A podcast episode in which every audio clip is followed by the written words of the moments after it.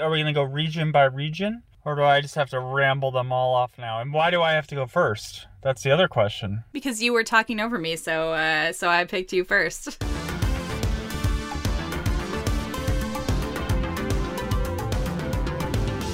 there, welcome to Hot Takedown, the show where the hot takes of the sports world meet the numbers that prove them right or tear them down. Today is March 16th, 2021, and I'm Sarah Ziegler, the sports editor at 538. Joining me in New York City is senior sports writer Neil Payne. Hi, Neil. Hi, Sarah. How's it going?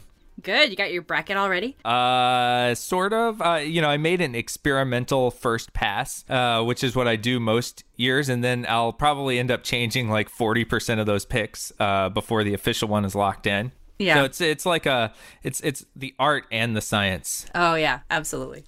uh, and from Los Angeles is 538 contributor Jeff Foster. Hi, Jeff. Hello, Sarah.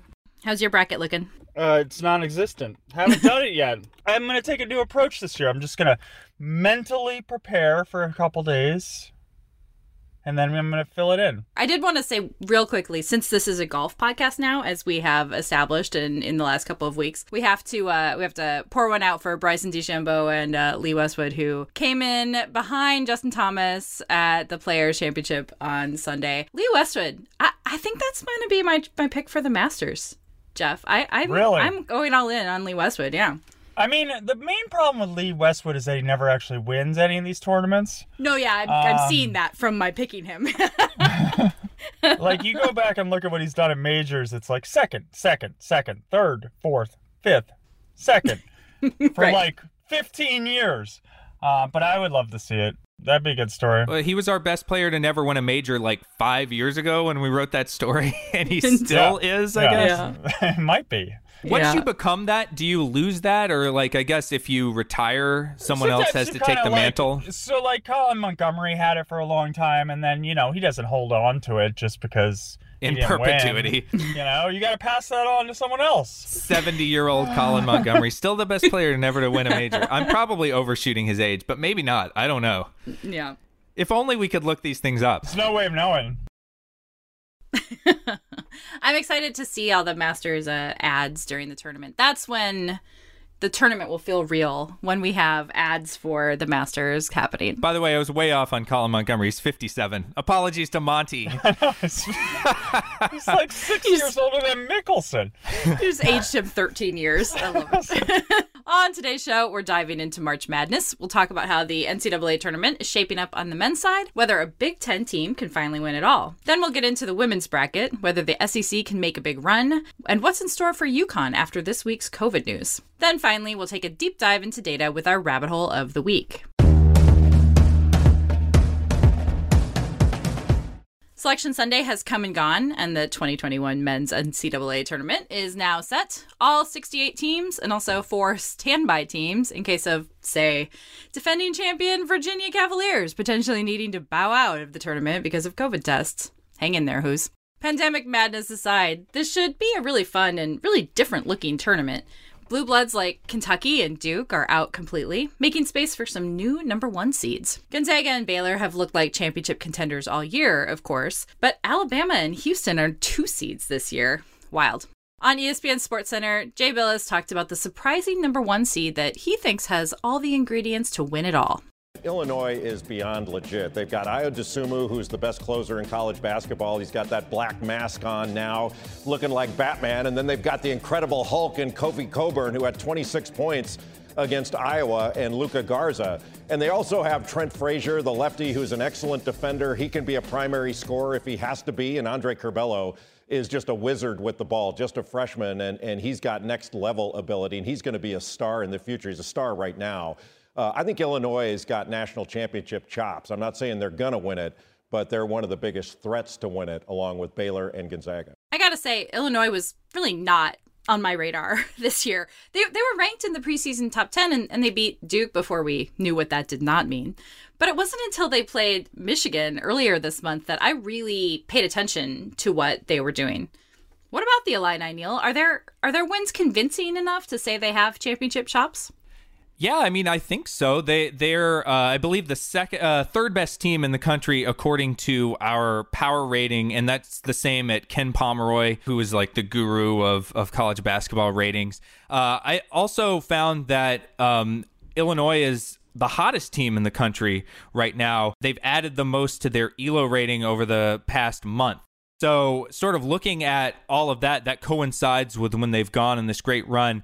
And you know, sometimes you can get a little too much tripped up with, you know, is this team rounding into shape at the right time? Are they the hot team or whatever? But I think the safeguard against that type of thinking on the other side is what you said, Sarah. They were also regarded really highly in preseason as well, which we know, you know, teams that have a lot of talent on paper tend to overperform their regular season results. So I think they have sort of the whole package. I also think they're maybe the most balanced team in the country. They rank seventh in offense and fifth on defense at uh, Palm. You know, I, I think Gonzaga is the best team in the country, but I, I can see the the theorizing around Illinois, and I think we have them as the second most likely team to win in our model. And Illinois versus Gonzaga is actually the most common, most likely final, uh, which I think is cool. You've got these two teams sort of opposite each other that could potentially face off uh, in the championship game.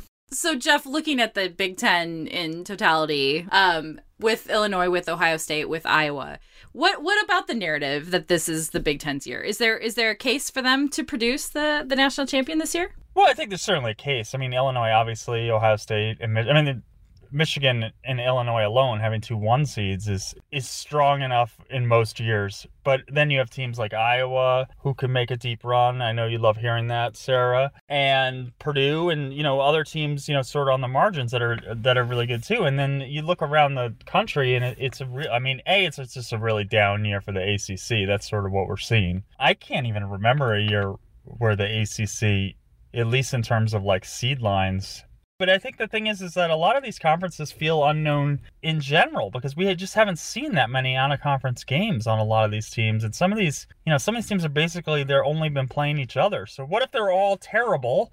And we just don't know that yet because they haven't played anyone outside. so this, I mean, this year's like, you know, really confusing from that regard. That's actually why I feel much better about Gonzaga this year than in previous years because of their early early slate because they're undefeated, obviously. Um, they played Kansas, they played Auburn, they played West Virginia, they played Iowa, they played Virginia before then they went into and then BYU before then they went. I mean, BYU is in their conference, but their their conference slate obviously was much less impressive. But they did have all of those really strong non-conference games, and I think that that has made me think, oh yeah, maybe they actually are this good, and this isn't a fluke. And um, I, now, you know, who knows when it comes to tournament time, but they're the one team that's sort of the exception there. It's just so strange to me, and I know other people have commented on this, but why did they put them in the same region with three teams that they've already played? Yeah. I don't know. It's like to see if did they really are we beat sure Iowa? they beat Virginia and Right. Iowa? And maybe Kansas, if that happens? Let's put three in there just in case. Yeah. They usually try to avoid that. So that is very, very It's strange. Literally, all you know, they're ent- not until the final four will they really, well, except for I guess the first round, but that shouldn't be much of a Yeah. challenge. Well, and is that a good thing or a bad thing if you're Gonzaga? Like, you know, on the one hand, like you know how to beat these teams by definition before, so it's not like they will be throwing you too much of a surprise like a team you haven't faced. Then on the other hand, they also have tape that they can study and, and maybe try to figure out how to beat you in a way that a fresh opponent might not. Yeah. So we're going to talk more about the tournament as it goes on, of course, but I want us to get on record right now with our final four, which will be fun since Jeff hasn't even remotely thought about it. So I'm I'm excited about this, and No, I'm going to keep I thought this. about Uh, it. I've thought about it. I'm in my thinking about it phase right now. It may change. it may change. um, okay, well let's let's start in the West. Who do you guys like coming out of the West? I like Gonzaga. nice pick. What do you I think agree. about that? That's that's what that's the kind of content people want. Me saying Gonzaga. Uh, and I think all three of us taking Gonzaga out of the West is really the content people want. um, we, Jeff, we rely on you for picking like a seven seed here. Come on, That will What be you- the you're only letting me down. that will be the only one seed I take, Sarah. So if you like one seeds, you just had your fill. There will be no more one seeds from this guy. Neil? By the way, do you guys have any interesting? Uh, while we're in the West, do you have any interesting uh, Cinderellas or anything like that? I found it hard to find Cinderellas in this bracket. I think the biggest that I had was I had USC beating Kansas in the second round and and uh, then losing to Iowa. No, I actually also have USC beating Kansas because, and here's my thing: whenever we write about a team, uh, then I adopt that team, and we just wrote about USC, so now I'm very like, oh yeah, all their dunks, they'll be great. also, I always pick against against Kansas, which is either very gratifying or very frustrating. Well, I think that's that's not uh, that's a highly defensible pick this year, though. Like if you look at the two, I think USC has a 44% chance of winning if they meet up in that. I like that range where it's like if you give me like at least a 44% chance for the underdog or the lower seeded team, I'm going to like think really long and hard about taking the underdog in that one. I, I think Ohio's going to beat Virginia. Ooh.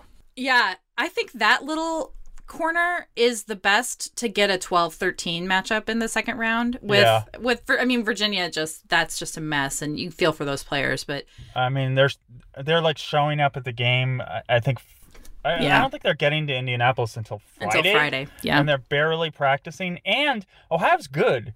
yeah Um, really It's a tough talented matchup anyway, team. yeah. Really good offense. So that that's a bad matchup to begin with. Yeah. Let's move to the East and talk about Michigan's uh, Michigan's corner of the bracket. Jeff, who do you have advancing out of the East? I will take. I like Alabama. I know Neil said he would. They were the worst too, which I'm sort of surprised by. I don't. I don't know if I agree with that. I mean, I, I think they actually had a decent case for being a one. It plays super fast, super up tempo, um, and also have a good defense. But like those three point shooting teams that play good defense, you know, that means even if they're cold, they can hang around. It's like a team that I think is like built for tournament runs. I like the idea of a 3 and D team. Like we've had 3 and D players, why not just make a whole team out of it? Right.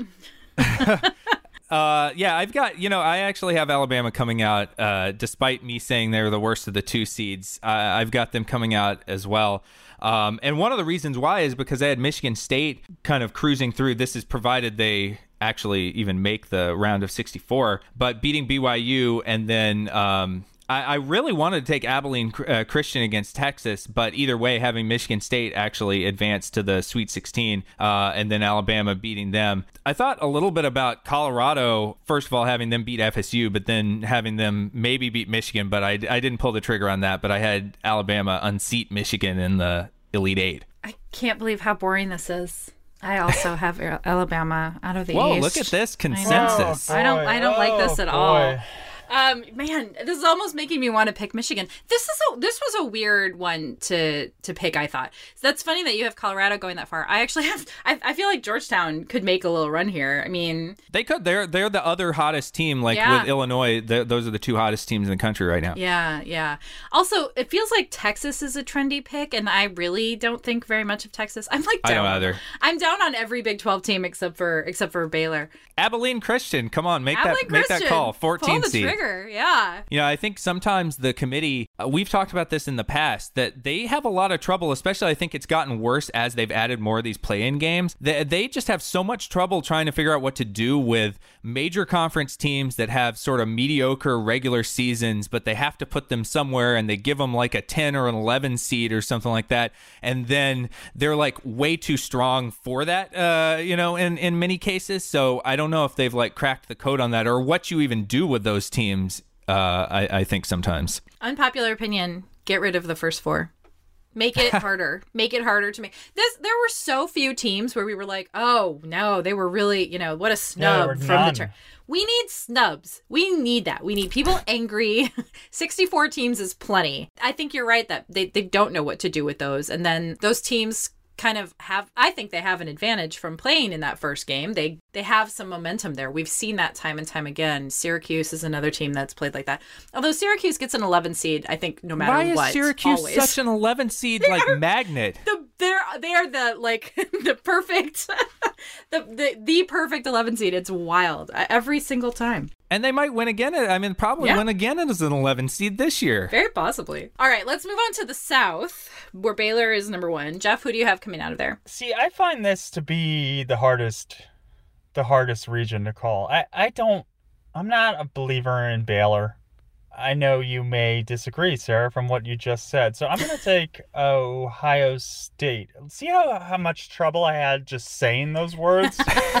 it was like my brain was sending signals like don't articulate that.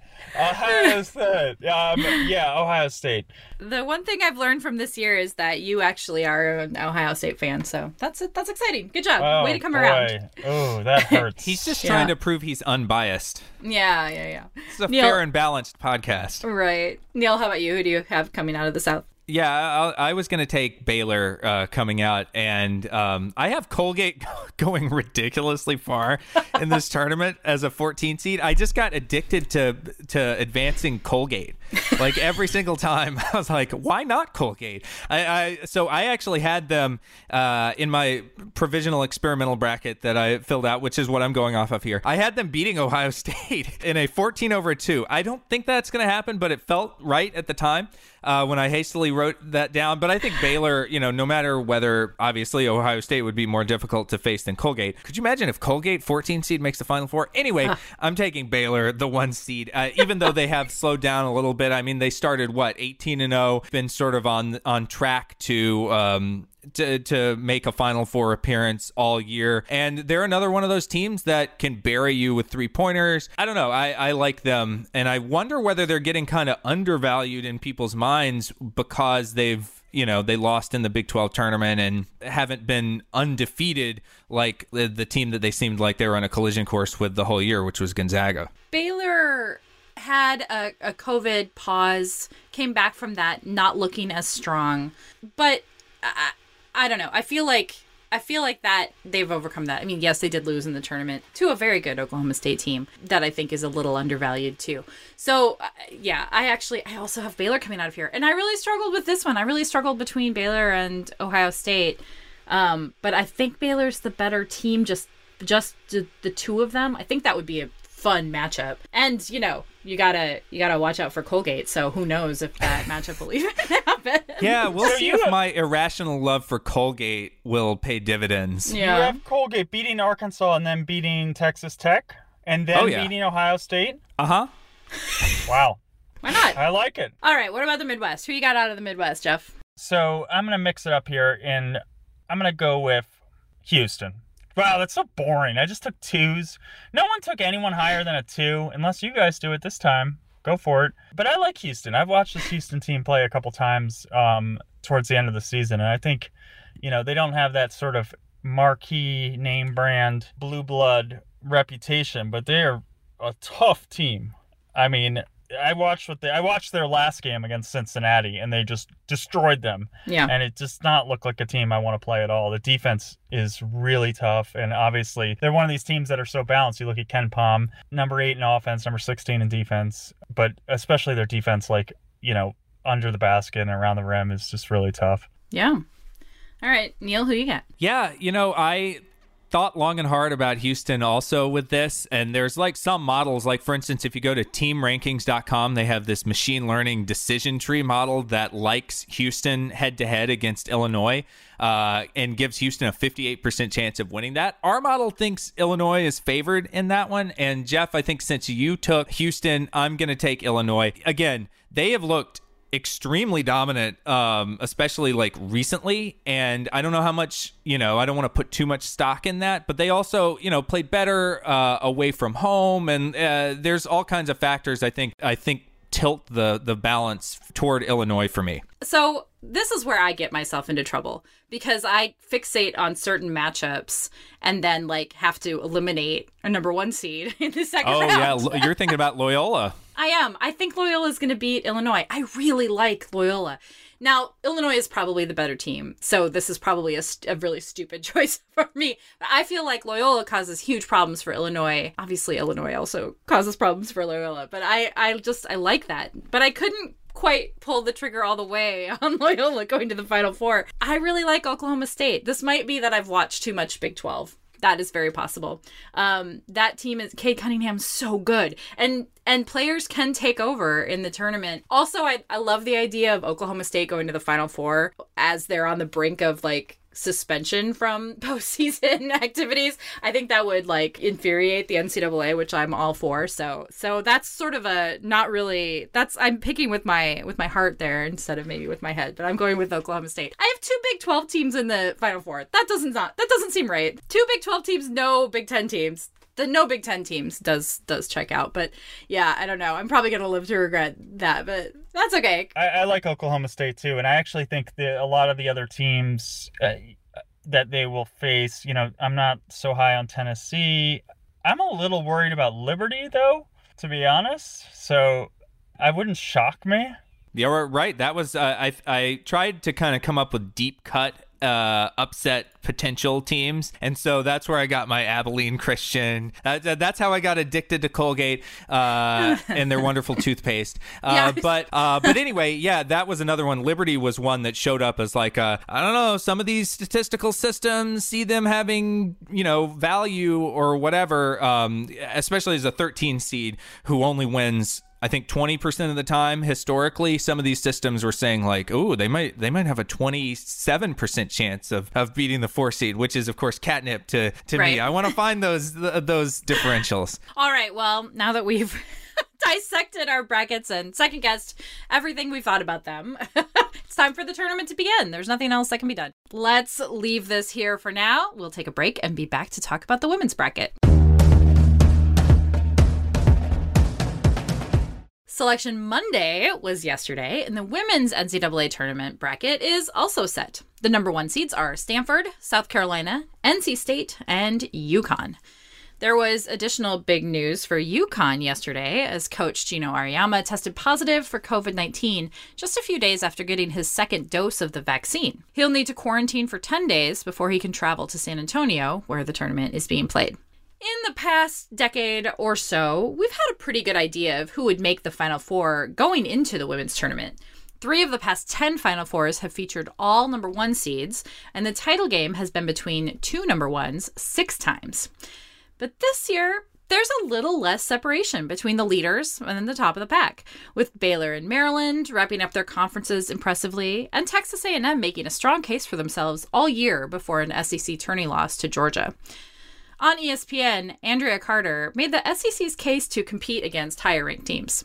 You know, with Georgia, the way they play their defense and the way they're fearless and relentless, the Que Morrison and her leadership, Jenna Staiti, their seniors, then Texas A&M, they execute extremely well and they're talented top to bottom. Kentucky's got a superstar in Rhyne Howard, and South Carolina, they're peaking. We've seen how good they are. Tennessee, really, the list goes on and on because no teams in the nation have prepared for the SEC teams the way that they prepare for each other. It's hard to argue against the SEC right now. Which of these teams might make the most noise? Neil, does our model expect big things from South Carolina at number one?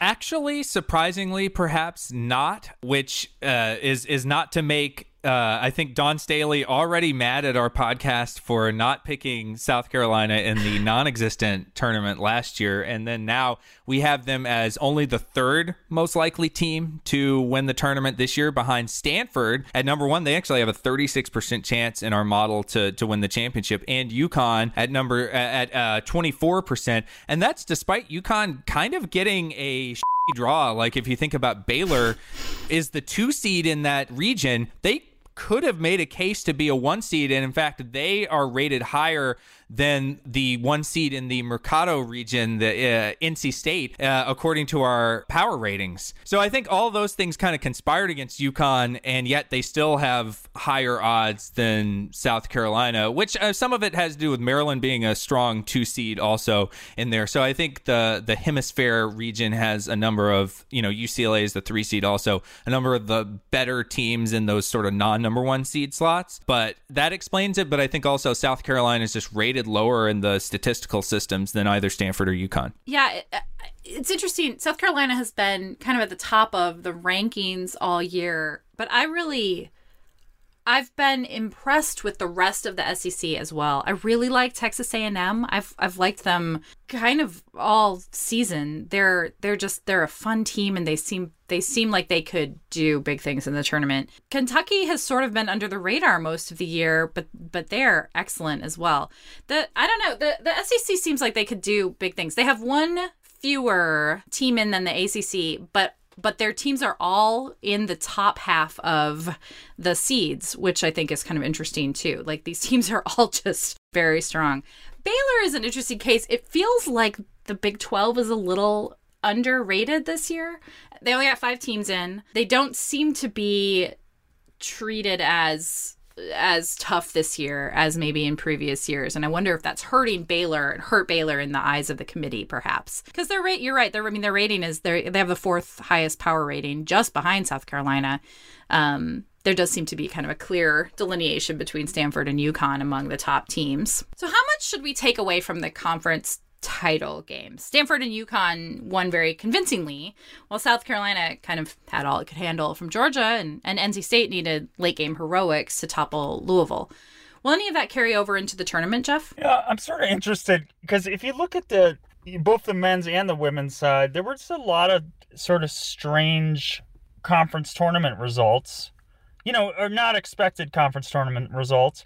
And I'm just wondering if that's sort of foreshadowing a even wilder, more upset given year. I think on the women's bracket, I think if there's ever a year with all that's going on this year and all this sort of strange scheduling and, and the challenges these teams had, if there's ever a year to sort of break up this trend of as you mentioned at the top of the segment, like one seed dominant. It it does feel like it's this year, um, just because it, it feels like chaos has potential to prevail. So I, am interested, to be honest, if if that if we can get a, a true Cinderella on the women's side, which is something I think this tournament could really use. Because I mean, I think we're getting a little bored of this UConn one seed dominance, uh, or or are we not? Are we not? Do we not like parody in women's college basketball? we like we like a good villain. We like a good villain. You know, uh, for Cinderellas, our three alma maters could actually make some noise there. All three of our alma maters are in the women's tournament. I get to I get to talk about Iowa State in a positive way on the women's side. The Cyclones are a seven seed facing uh, Michigan State with a, with a likely showdown against Texas A&M on the line. Michigan is a six seed. Georgia Tech is a five seed. So that's exciting. I'm worried about us against Stephen F. Austin, though. We only have a 68% chance of winning. Of course, you are worried about Stephen F. Austin. What's Michigan against uh, Dunk City? 70%. Yeah, maybe a little bit. Oh, Gulf Coast. You don't want to see that team. Uh, you know, well, we wrote last month about Michigan's Naz Hillmon, who should be really fun to watch in the tourney. She's scoring 25.1 points per game, fourth in the country. She had a 50 point game against uh, Jeff's favorite Ohio State in January. 50 points, not bad. She's a, she's a, yeah. The Michigan team, you know, they started out really strong and they I think they were 10 and 0. They just have sort of stumbled down the stretch, which is worrisome. I, I do think momentum, even though we're not supposed to talk about momentum in terms of a statistical context, uh, is important. And for their last six they've lost, they've I think they scored 49 points against Northwestern in the in the Big Ten tournament. So just the offense doesn't seem as sharp right now. So I'm just you see what I'm doing here? I'm just lowering the expectations. Yeah. So low. Yeah. So right. low. Yeah. So no, then in a couple good. weeks I could be like, oh well, no one predicted that, didn't Yeah, it? it's all about managing expectation. Well, I, and also I don't think that as stat people we have to totally discount momentum because Elo, which is the system that we use for a lot of different things, does kind of implicitly have uh, an element of momentum in it where it sort of gives you more credit uh, just by the way it's set up for recent games than it does for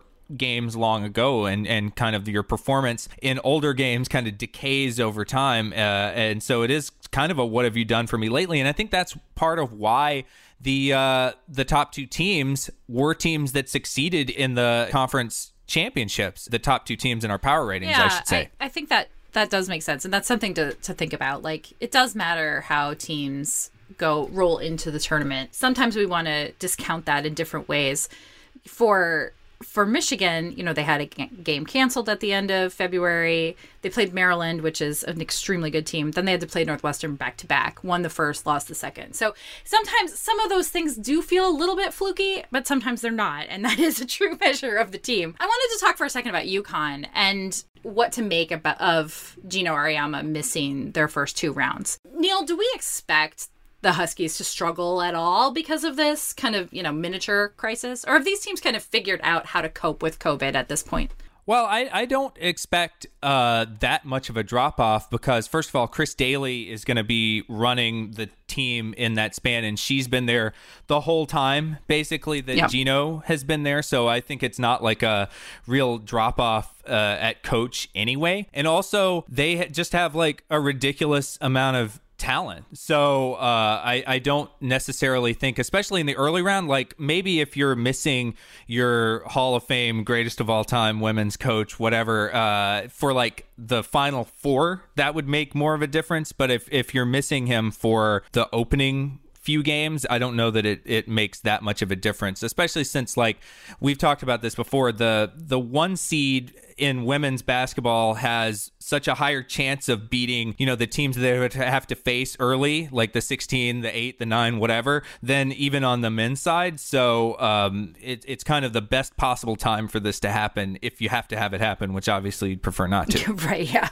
Okay, well, let's wrap up our March Madness talk by going through our final fours on the women's side too. Um, all right, let's start with the Alamo region, the region that has Stanford as number one. Jeff, who do you like out of there?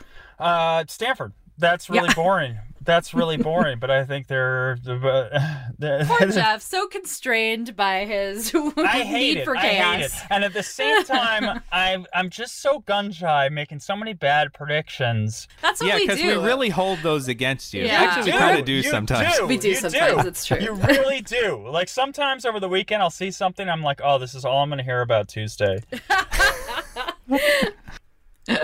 Neil, how about you? Yeah, so I'm uh, also going to be boring and take Stanford.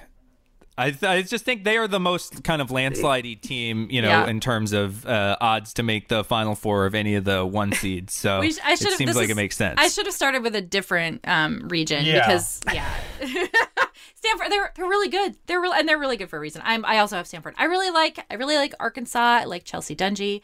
I Georgia has kind of come on. They surprised me with how they played um, in the conference tournament, and Louisville is also really good. But man, Stanford, yeah. I, I I don't. Yeah, I would probably take Louisville if if if Louisville was in a different region, but I that I really think that that Elite Eight um, matchup will, will, be fun to watch um, if that is what happens. All right, what about Hemisfair? South Carolina's region. They're the number one there. Who you got, Jeff? You know, back to my typical form of, of doing the one seed and getting out of the way. And I, now I'm going to move to Maryland. I, I think I was really high on Maryland last time we did this, which feels like ages ago. But number one scoring offense in the country. Let's go. Let's go Terps. Yeah. Uh. Yeah. They're. I'm gonna skip ahead of Neil here and say I'm also picking Maryland. They're they're Ooh. really they're really good. I I love South Carolina. I love Dawn Staley, but um again, we wrote about Maryland, and I feel like now I'm like all in on Brenda Frese's team. Neil, who do you have there? Uh, so yeah, I'm gonna be the contrarian, I guess, and take the one seed, South Carolina. Well, I had U- UCLA actually beating Maryland uh, two rounds earlier, uh, or one round earlier, uh, and so then I had uh, South Carolina uh, beating UCLA, and, and, there wasn't a particular reason for that. It's just kind of maybe I, I kind of had a hunch that you guys would would take Maryland, but also UCLA thirty four percent chance in that matchup uh, according to our model, and then of course South Carolina seventy percent chance against UCLA. Uh, so that's how I got to SC. See, where you went wrong there is that um, Texas is actually going to beat UCLA in the second round behind wow. Charli, Charli, Collier. I know. Big 12 wow. over here. yeah, what's up with that? I uh, know. Tw- you're taking a flyer on a 23% chance? Come on, Sarah. Hey. Uh, now, I do have Stephen F. Austin beating Georgia Tech in the first round. Oh, no. you want that upset? That's sad. Okay, so the Riverwalk region has UConn at number one. Jeff, who do you like out of there? Wow, wow. I'm now feeling the pressure to mix it up, and I'm going to do it. I'm going to take Tennessee. Look at this. Oh, Going Tennessee. deep. This is um, obviously a bold prediction because I think this region's pretty stacked. And I've actually, I don't know anything about Middle Tennessee, but I've heard that's not an easy matchup. Um, but, you know, I, I think they're up for the challenge. It, it- obviously, I'm sort of banking in maybe UConn without its coach, at least for the first weekend, you know, sort of stumbling. And then I, I guess I'm just always down on Baylor, regardless of regardless of what men or Every women. sport, Yeah, every every gender. You hate their track Um, team too. Yeah, right. Don't even get me started on their gymnastics. Yeah. But they did wait. They did. They did play UConn very tough. You know when they, they matched up earlier this year. You know they, I think they lost by five or six, but it was you know obviously a close game, and so why not second Yeah. time around? okay, Neil, who do you like? I'm gonna take UConn, uh, which again, one seed. I think I have three one seeds already. Yet somehow I feel like that's the uh, I'm I'm standing out in, in the in the crowd for that. Uh, I wanted to take Baylor over them, but I can't pick against Paige Bueckers. I can't pick against this team.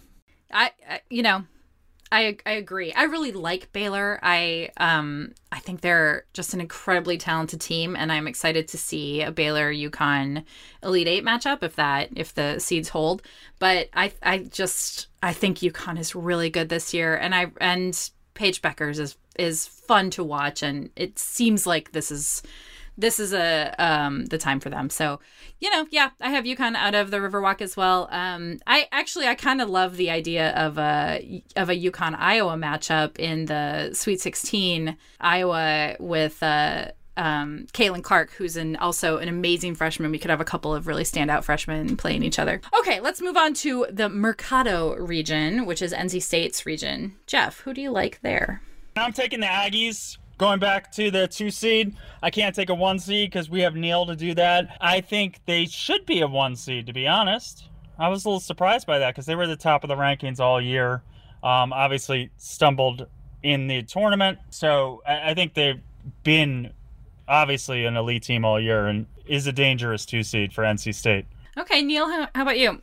Yeah, I'm gonna buck the trend and not take a one seed. Uh, sorry, Jeff. Uh, I'm gonna take Arizona coming out Right. of this uh, region. I actually uh, had NC State being. Uh, Toppled by Indiana, the four seed uh, in the, uh, I guess that's the Sweet 16, uh, and so then uh, I also had Arizona beating A and M. Uh, apologies, Jeff, uh, and so then Arizona prevailing over Indiana to go to the Final Four. Wow. Yeah, Interesting. Go Interesting Wildcats. paths here. Yeah.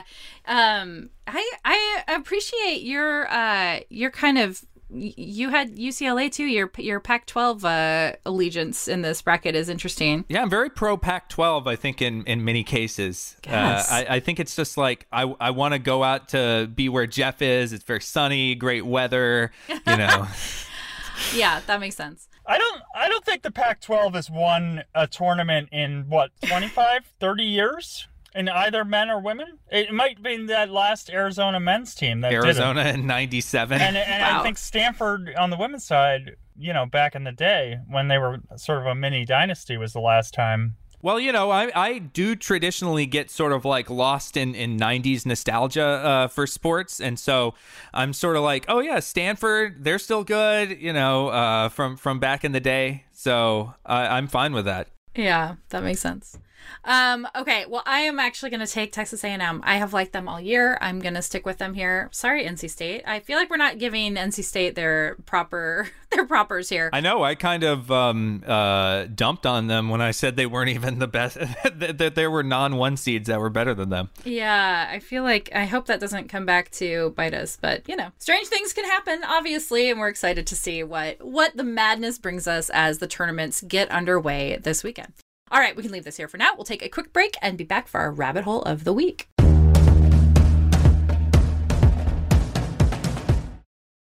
At 538, we often find ourselves falling down various rabbit holes of data. Some lead to stories, some don't. We end each week's show with one of those descents, the hot takedown rabbit hole of the week. What do you have for us, Neil? Yeah, so right as the men's bracket was getting settled on Sunday evening, afternoon, whatever, uh, there was another bit of historic news that happened in football which was the announcement that longtime New Orleans Saints quarterback Drew Brees was retiring from the NFL to join NBC as an announcer after 20 seasons in the league.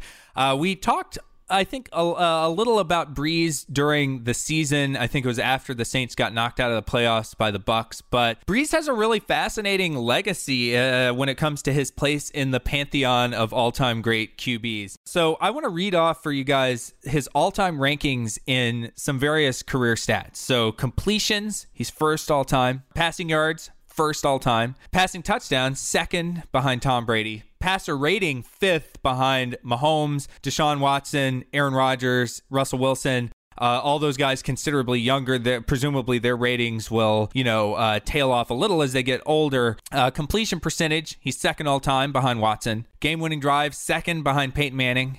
Fourth quarter comebacks, third behind Manning and Brady. Quarterback wins, he's fourth behind Brady, Brett Favre, and Peyton Manning. Approximate value, which is Pro Football Reference's kind of single number value metric, he's second all time behind Brady uh, among QBs. Uh, and in yards above replacement, which is kind of a fancier advanced passing stat, uh, he's third behind Brady and Manning.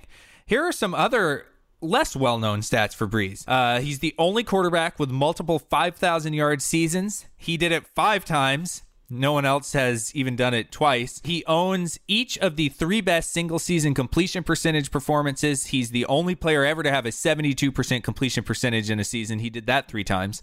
He owns the single game completion percentage record. He went 29 for 30 in a game against the Colts on December 16th, 2019. He threw a touchdown in uh, at least one touchdown in 54 straight games. That's an all time record. He had a seven touchdown game against the New York Giants on November 1st, 2015. That's tied for the all time record.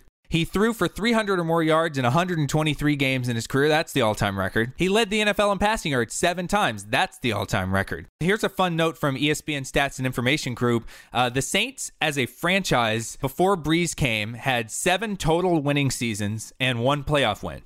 Since Brees got there, they had nine winning seasons and nine playoff wins, including a Super Bowl uh, with him leading. So, statistically, I think based on all of that, that sounds like a guy that you could make a case that he's the greatest quarterback of all time. And yet, I, I, think there are are few, if any, people, maybe some hardcore Saints fans, maybe fans of short quarterbacks, I don't know who, uh, would consider him to be the best of all time. And so my question for the segment is why isn't he? Should we reconsider Brees's place in the pantheon of quarterbacks? And I have a few theories. One is the playoff track record. So Brees, quote unquote, only won one Super Bowl. That was, as we talked about uh, earlier in the season, you know, is one Super Bowl the new zero Super Bowls, which seems really silly to talk about, but uh, it, it's been kind of thrown out of whack by people like Tom Brady, who I'll talk about again in a, in a moment. Brees only has a 9 and 9 record in the playoffs as a starter. And if you look at our ELO ratings, he probably should have won about 11 of those 18 games based on the pregame win probabilities. So it's fair to say that in his career, Brees's teams underachieved in the postseason. His numbers also dropped some in the playoffs. Uh, his passer rating fell from 98.7 to 97.1. His team's points per game fell from 27.4 to 26.6. However, the playoffs do offer an increased level of competition. And if we adjust for that, Brees had a higher per game QB ELO rating in the playoffs than in the regular season, according to our system.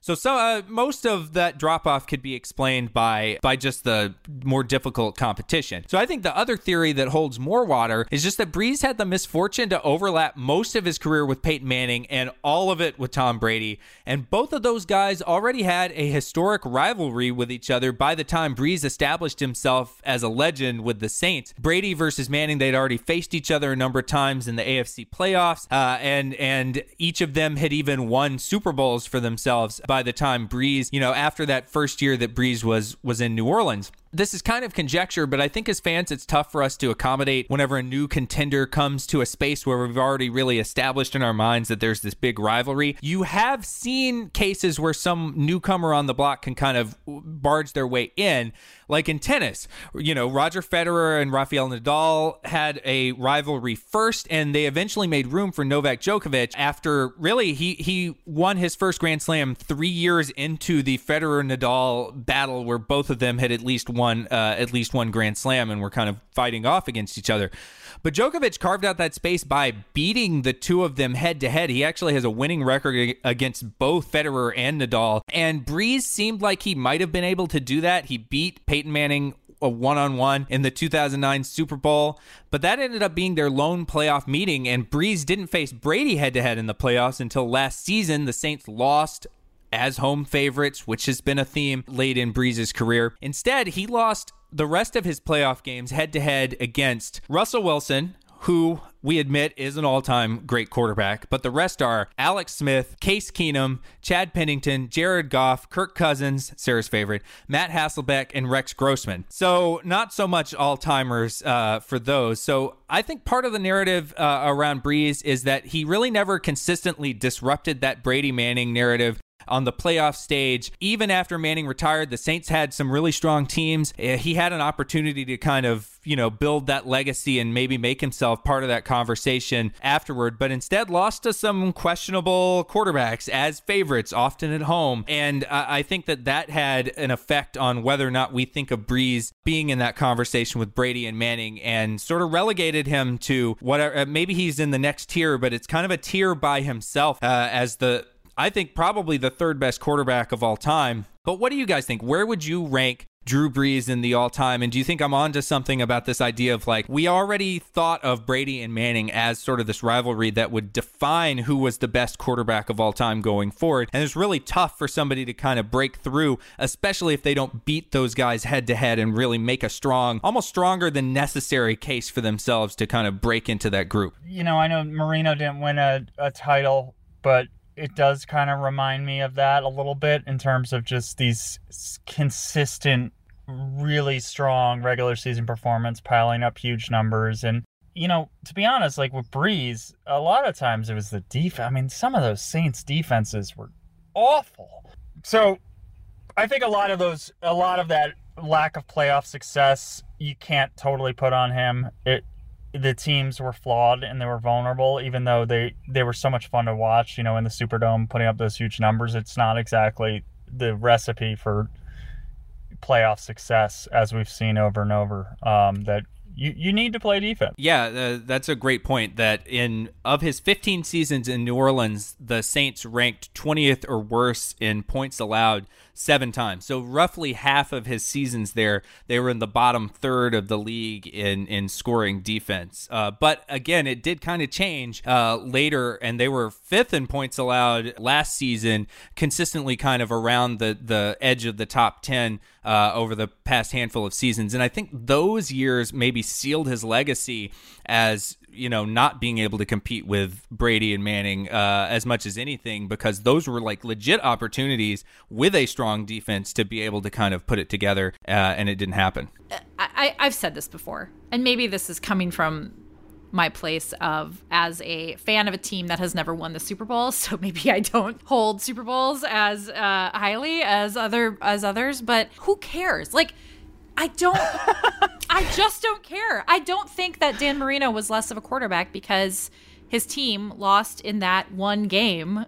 I just like it doesn't. I just he quarterbacks are quarterbacks. Football is a team game. Also, I wanted to like I really enjoy the idea, Neil, of like there being people out there who are just short quarterback defenders, and I think that I'm going to become that's just going to be Russell my Wilson thing from fan, now on. Yeah, fan club. it's not a bad, it's a pretty good club, frankly. So why not be a fan of that club? Yeah, well, it, it is sort of like in order to succeed as a short quarterback, you have to be like extra good at the other stuff. So uh, it it makes sense that like some short quarterbacks would be all time great talent level guys. But so then, where, if you don't care about the Super Bowls, where would you rank Brees in the all time pantheon? Uh, right and up Do you there. drop Brady? Do you drop Brady?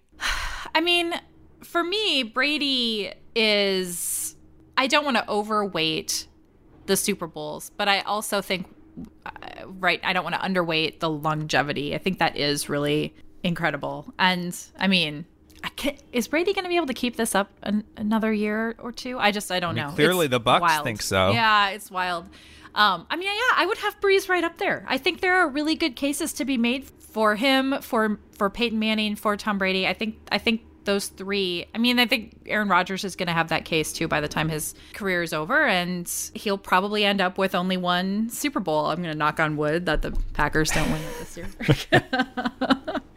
And yeah, I think that, but I think that's okay. I'm not going to hold that against Rodgers either. In fact, the only having one Super Bowl is actually a plus in my, um, In your upside down. yeah, exactly. Logic. How I think about Aaron Rodgers. Yeah.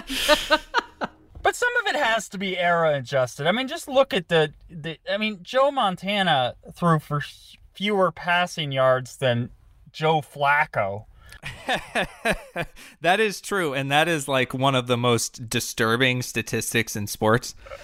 so I mean, you so you put Joe Montana in Sean Payton's offense on the fast turf, you know, with uh, Joe Horn or whatever receivers and all the weapons and all, and Marcus some of- Colston. yeah, you know, all, I've all of a sudden found myself struggling to name Saints uh, receivers, which is a testament to Brees.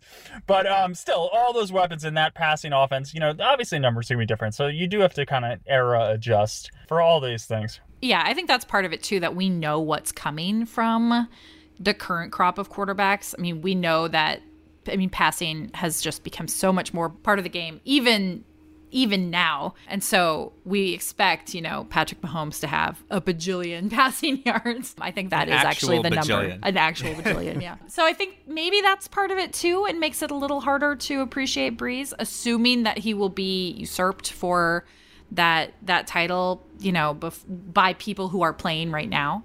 Yeah, and frankly, uh, Brady will probably pass Brees if he has any kind of season next season anyway, because I think he's only about 1,100 yards behind. Uh, so we'll have to cede that over to to Brady. But maybe it'll just be amazing that Brees like held that record because he held the touchdown one too, and then got uh, uh, passed it over to to Brady.